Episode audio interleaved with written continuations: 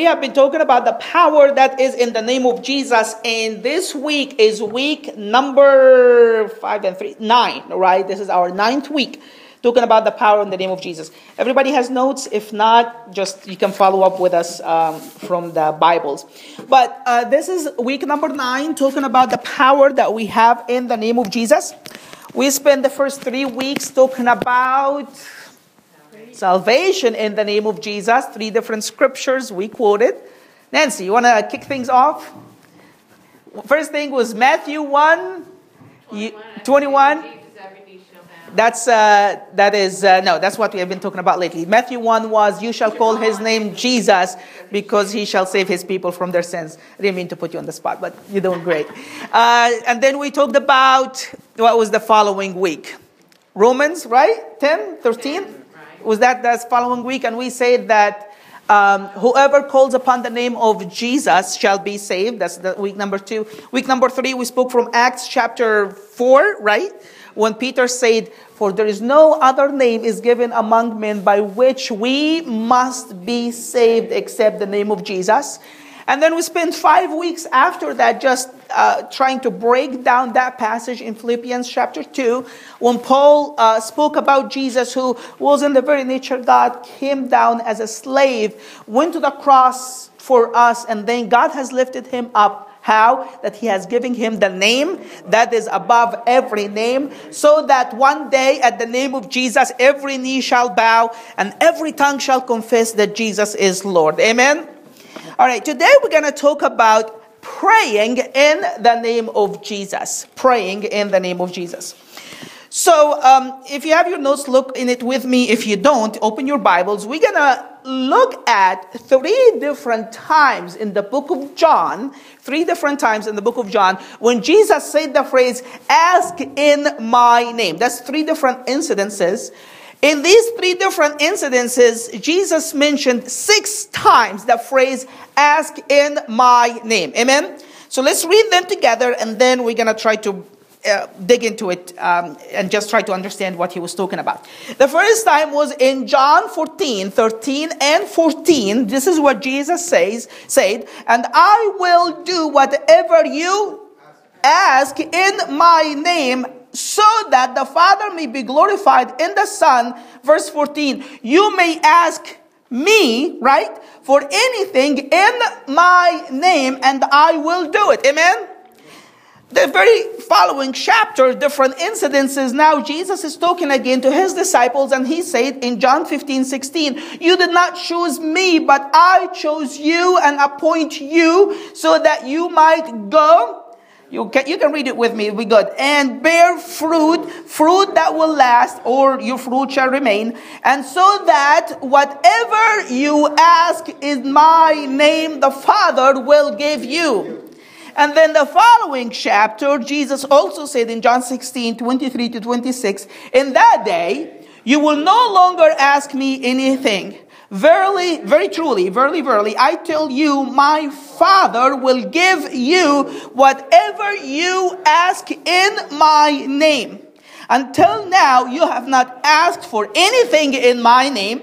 Ask and you will receive, and your joy will be complete. And then, if you skip to verse 26, in that day you will ask in my name, and I am not saying that I will ask the Father in your behalf. I just wanted to point that out as well. All right, so pop quiz. I want, I want you to look deeply in these three different passages because the very first passage in, in John 14 is a little bit different than John 15 and John 16. Without reading the next couple of lines, can you help me out here? Can you try to figure out what's the difference between John 14, that incidents in John 14, versus John 15 and 16? All right, I'll help you out, unless you already read it. In John 15 and in John 16, Jesus is saying that you ask anything in my name to the Father, right? You see that, verse uh, John 15, the Father will give you anything you ask in my name. But John 14 is a little bit different. Because Jesus didn't say that you're going to ask the Father. He said, You ask what? Me. And in John 14, Jesus didn't say that the Father will give you what you ask in my name, but he said, I will give you what you ask in my name. You see the difference, right? So, because of that, we're going to put John 14 on the side. We're going to talk about it next week because it's a little bit different. We'll discuss that next week. But this week, we're going to only focus on these two passages in John 15 and John 16. All right? And in these two passages, Jesus is saying, You can ask the Father anything in my name and he will do it. Amen? Pop quiz again. Ask the Father. What is that called in one word? Praying, right? Simple. When you ask the Father, when you talk to the Father in Jesus' name, that's called prayer, right? So that's what we're going to be talking about this week prayer or praying in Jesus' name. Let's talk about these two uh, different verses John 15, 16. Let's look into it again. Jesus said this You did not choose me, but I chose you and appointed you. Why? Why did Jesus choose Cami or Barb or Justina or Mike or any one of us? Here it is. Do you know why? For two reasons. So that, number one, you might go and bear fruit and that your fruit shall remain. And so that whatever you ask the Father in my name, he will give you. Right? So these two phrases are almost parallel to each other, kind of like it's the same thing. It's the same point, but Jesus is saying it differently, okay? So let's try to dig into this a little bit more. Jesus said that he has appointed us, the very first phrase, that we might what? Go and bear fruit. Let's just take the first word, that we might go, right? Did Jesus say, I have appointed you to live a good moral Christian life? No. I have appointed you to minister in your local churches. Did he say that? No. I have appointed you so you can build my church and make it so nice and pretty for me when I come back, right? Go. That's exactly. We're just at the first word right now. He said, I have appointed you that you may go. That's the only, that's the purpose. Why did Jesus choose every one of us to be a child of God? Why he has appointed us that we may not stay, go, right? This is his desire. This is his purpose for each one of us that we go outside to the world. And not only that, but bear fruit. He is meaning for us when we go out that we actually see people getting saved. Amen? That's what the verse say, right? He didn't say, I want you to go. Tell them if they listen, that's cool. If they don't, they don't. That's fine. You have, you know, this is you have fulfilled your purpose. No, no, no. The Jesus' purpose is not just to deliver for us. It's not just to deliver the message. His purpose is for us to see the message bearing fruit. Do you see that? It's His plan for for you, for every one of us to actually see people's lives being transformed. This is what he wants us to do. This is his purpose. And it's not just fruit, but it's fruit that lasts. It's fruit that remain, right? So I go out and I witness, and I have a lot of people who I ask them, Do you want to receive Jesus or do you want to repent and come to Jesus? Yes, I want to. And a week or two later, you try to drag them to church to see if they're reading the Bible or anything, and they're nowhere to be found. I tell you one thing this is not Jesus' purpose for my life. Amen? His purpose for my life is not just to see temporary fruit or to see, uh, you know, some interest or some emotional interest. It's His plan for my life that my the fruit that I can see, the people that come to find Him should remain, last for all eternity. Amen? Can Jesus be any clearer than that? So, this is what He has appointed each one of us to do to go, to bear fruit, and this fruit should remain. Oh, you say, oh, wait, wait, wait why you even think that he's here talking about ministry? Maybe he's just talking about the fruit of the Holy Spirit. It's his, uh, he, his purpose for us is that we show the fruit of the Holy Spirit and live a good moral Christian life. What, why are you talking ministry here? You know why? Because he said, I have appointed you to do what? To go. And the result of going is bearing fruit, right? If Jesus was talking about the fruit of the Holy Spirit and living a good moral Christian life, then there's no need for us to go, right? You don't need to go anywhere, right? But the very fact that he's saying go and bear fruit, he's talking about ministry, he's talking about particularly evangelism. This is how I look at it. That whatever we do, that it will bear fruit that lasts and the kingdom of God will be impacted forever. Amen? Well, but we don't see that. Well, it's simple. If we don't see it, then we need to change our, our life experience need to change to match the word of God. Amen? We need to pray and fast till we see the very fulfillment of the very words of Christ in our lives. And I'm not preaching to you, I'm talking about myself too, okay? I'm in the same boat like everybody else, all right? So we just need to pray and fast, but we do pray and fast and we don't see people getting saved. Then we need to pray longer and fast, fast longer and pray harder. And then if we don't see fruit, then guess what? We need to pray even harder and fast even longer. And we keep on pushing on God till we see that His word is fulfilled in our lives. Amen? Am I saying that every single Christian should see lives being transformed and see people coming into the kingdom of God? I'm not saying it, Jesus saying it, right? It's his reason for it. It's a, yes, I'm saying it, but I'm saying it from him. It's his reason for every single one of us. He didn't say, I have appointed pastors and ministers and evangelists to go out and bear fruit. Did he say that? He's talking to his disciples. Are you a disciple? If you're a disciple, then this applies to you. Amen? It's his purpose for you to see people coming into the kingdom of God and being transformed for all eternity, not just for a week or two and never come back to church or has anything to do with God. Amen? Well, but how about this? People can argue and say, trying to tell me that every Christian should see salvation. Yes, absolutely. And make disciples. Yes, absolutely. I was actually thinking about that the other day. Jesus told Peter this Follow me, and I will make you fishers of men. That's his promise, right? If you follow me, then my promise is I will make you fishers of men, right? And now we have his purpose. I have appointed you to go and bear fruit, and your fruit should last. So it's his promise that we'll see people getting saved. It's his purpose that we see people getting saved. And then in Matthew 28, he said, Go and make disciples. Make disciples mean make disciples, not just spread the word. Make disciples mean spread the word that will result in people coming to the kingdom of God and become disciples. Amen? So that's his command.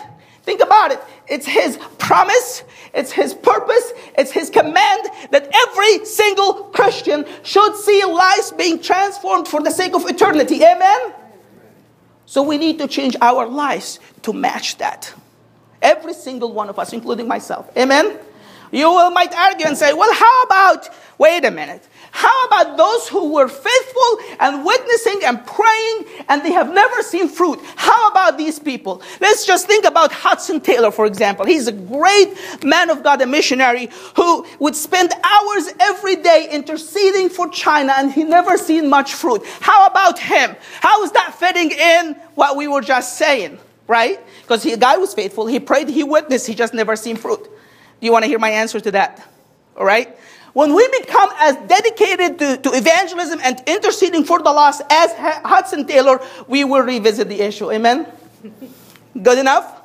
I just found my personal experience. A lot of Christians use these people as, oh, they never see, see fruit. Therefore, it's okay for me to be lazy and not confront the issue that I'm having because it's okay not to see fruit. No, it is not okay not to see fruit in our lives. Amen. It's Jesus' promise. It's his purpose. It's his command that we bear fruit and this fruit should last for all eternity. Amen.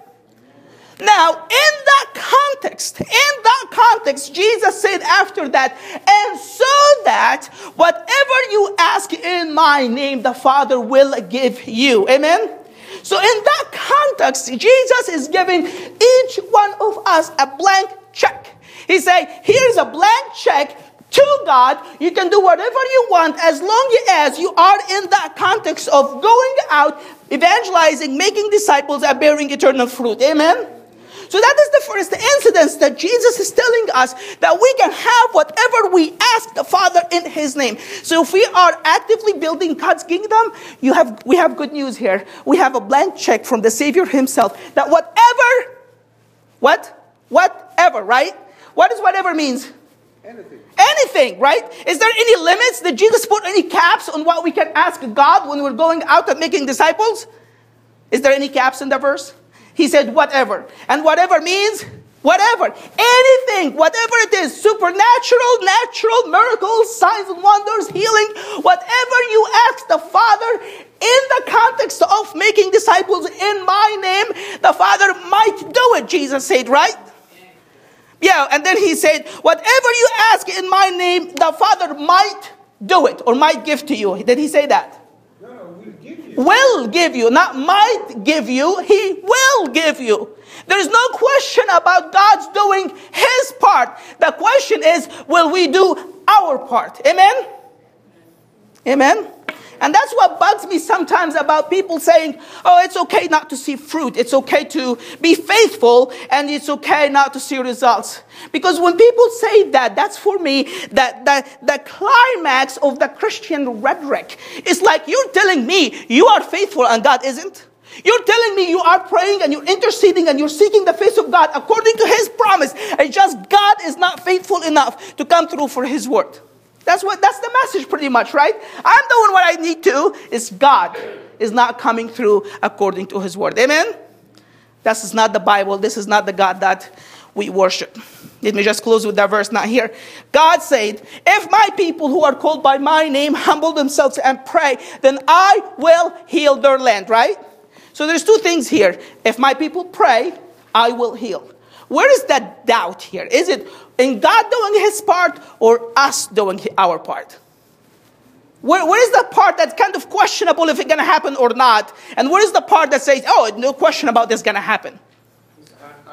Our part is the doubtful part. If you pray, that means you might not do it.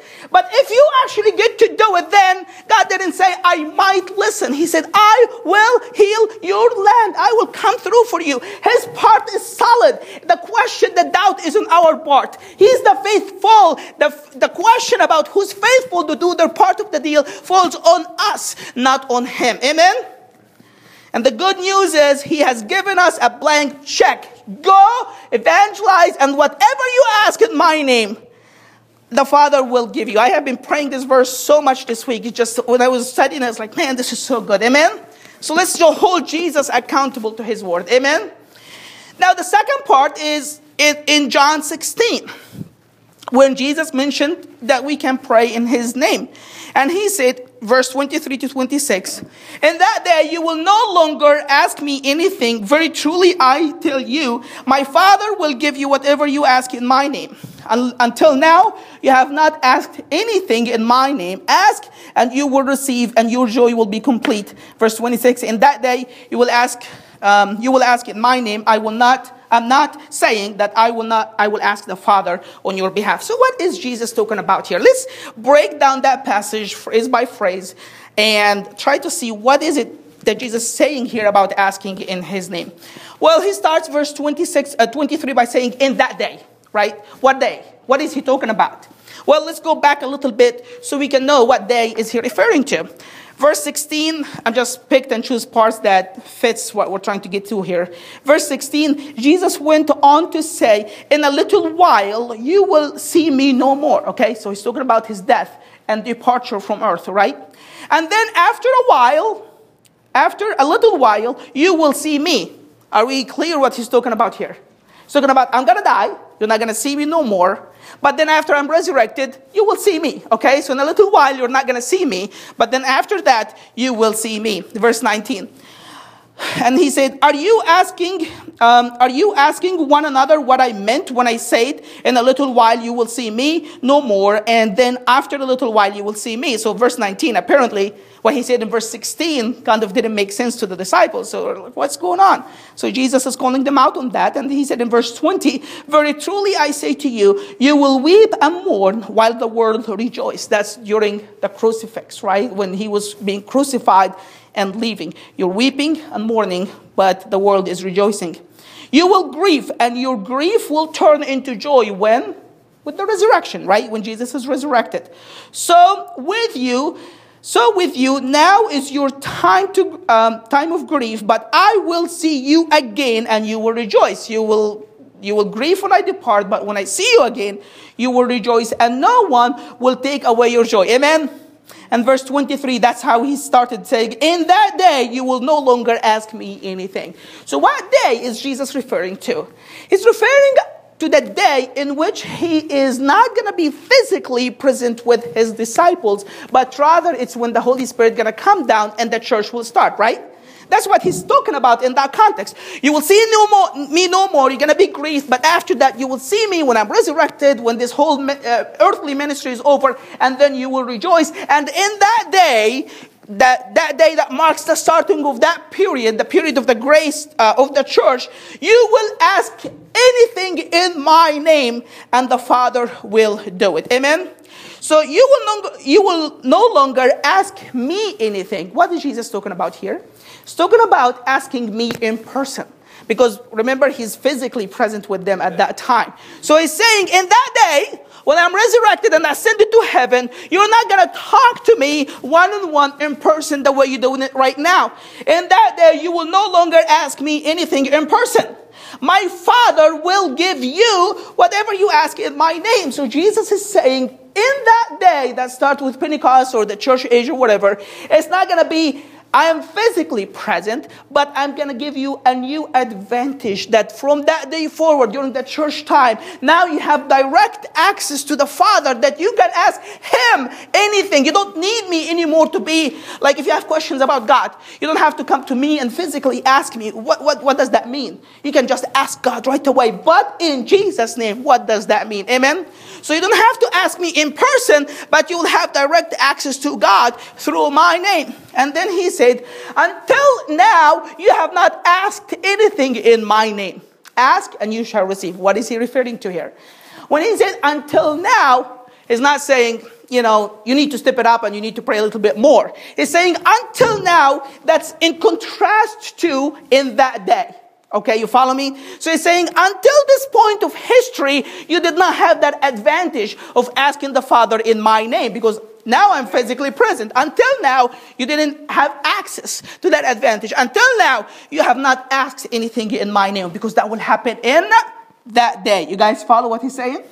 That will happen in that day. Until now, you have not asked me anything. And then he said, in that day, ask. And what's going to happen was the promise you will receive. Again, there's no question about God doing his part. The question if we ask or not, right? The, the, the, the problem can lay on us, not on God doing his part. And then he said, when you ask and you will receive, your joy will be full. Your joy will be complete. Amen?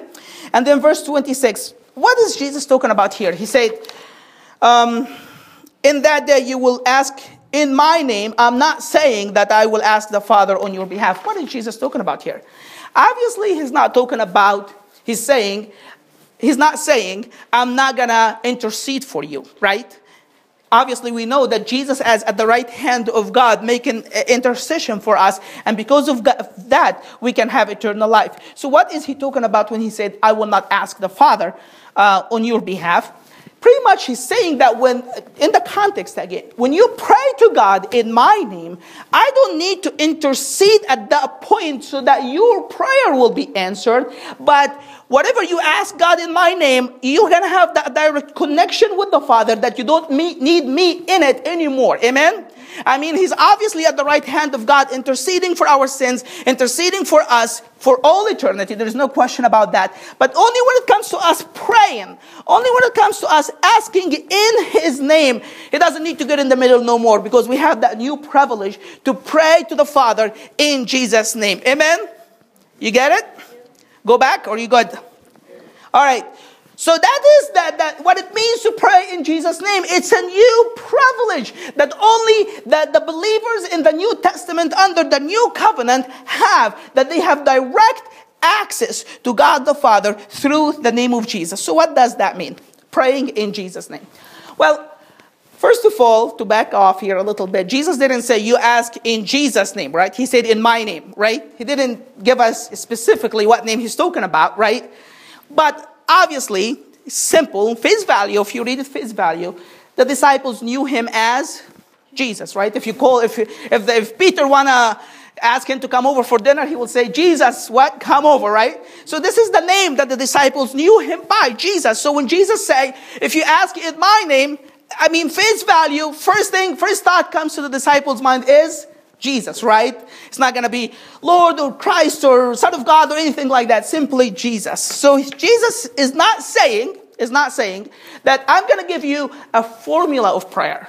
That whenever you pray, you have to conclude it by saying in Jesus' name, right? Obviously, this is not how prayer works in the New Testament or even with God at all.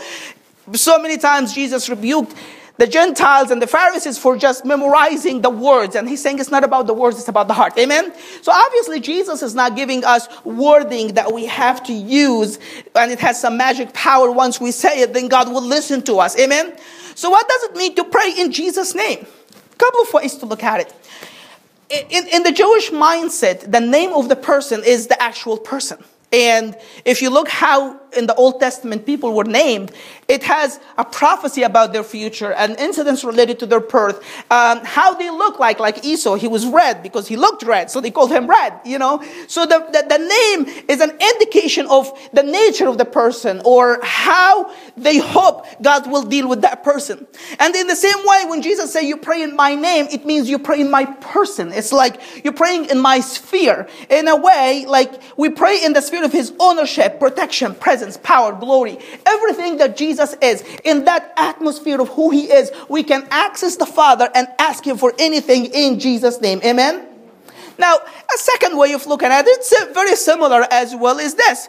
To pray in the name of Jesus is to pray in His authority. It's because of what Jesus has made us as a children of God. Now we can access the Father in His name. It's because of Him, because of what He has done, because what He has made us that we can ask in His name. Does that make sense? So, like, if you remember what we talked about a few weeks ago, how in Ephesians chapter 2, he said that you who once afar off have been brought near by the blood of Jesus. It's because of Jesus, who he is, what he has done, that we have been transformed. And because of that, his, who he is, his authority, what he has made us, we have bold access to the presence of God through the name of Jesus when we can ask whatever we want and God will grant it to us, granted that we're asking for his glory. Amen? Does that make sense? Do you guys see the power that we have in Jesus' name? This is just, think about this. Whatever you ask the Father in my name, He will give you. Amen? Just think about that. Let's pray.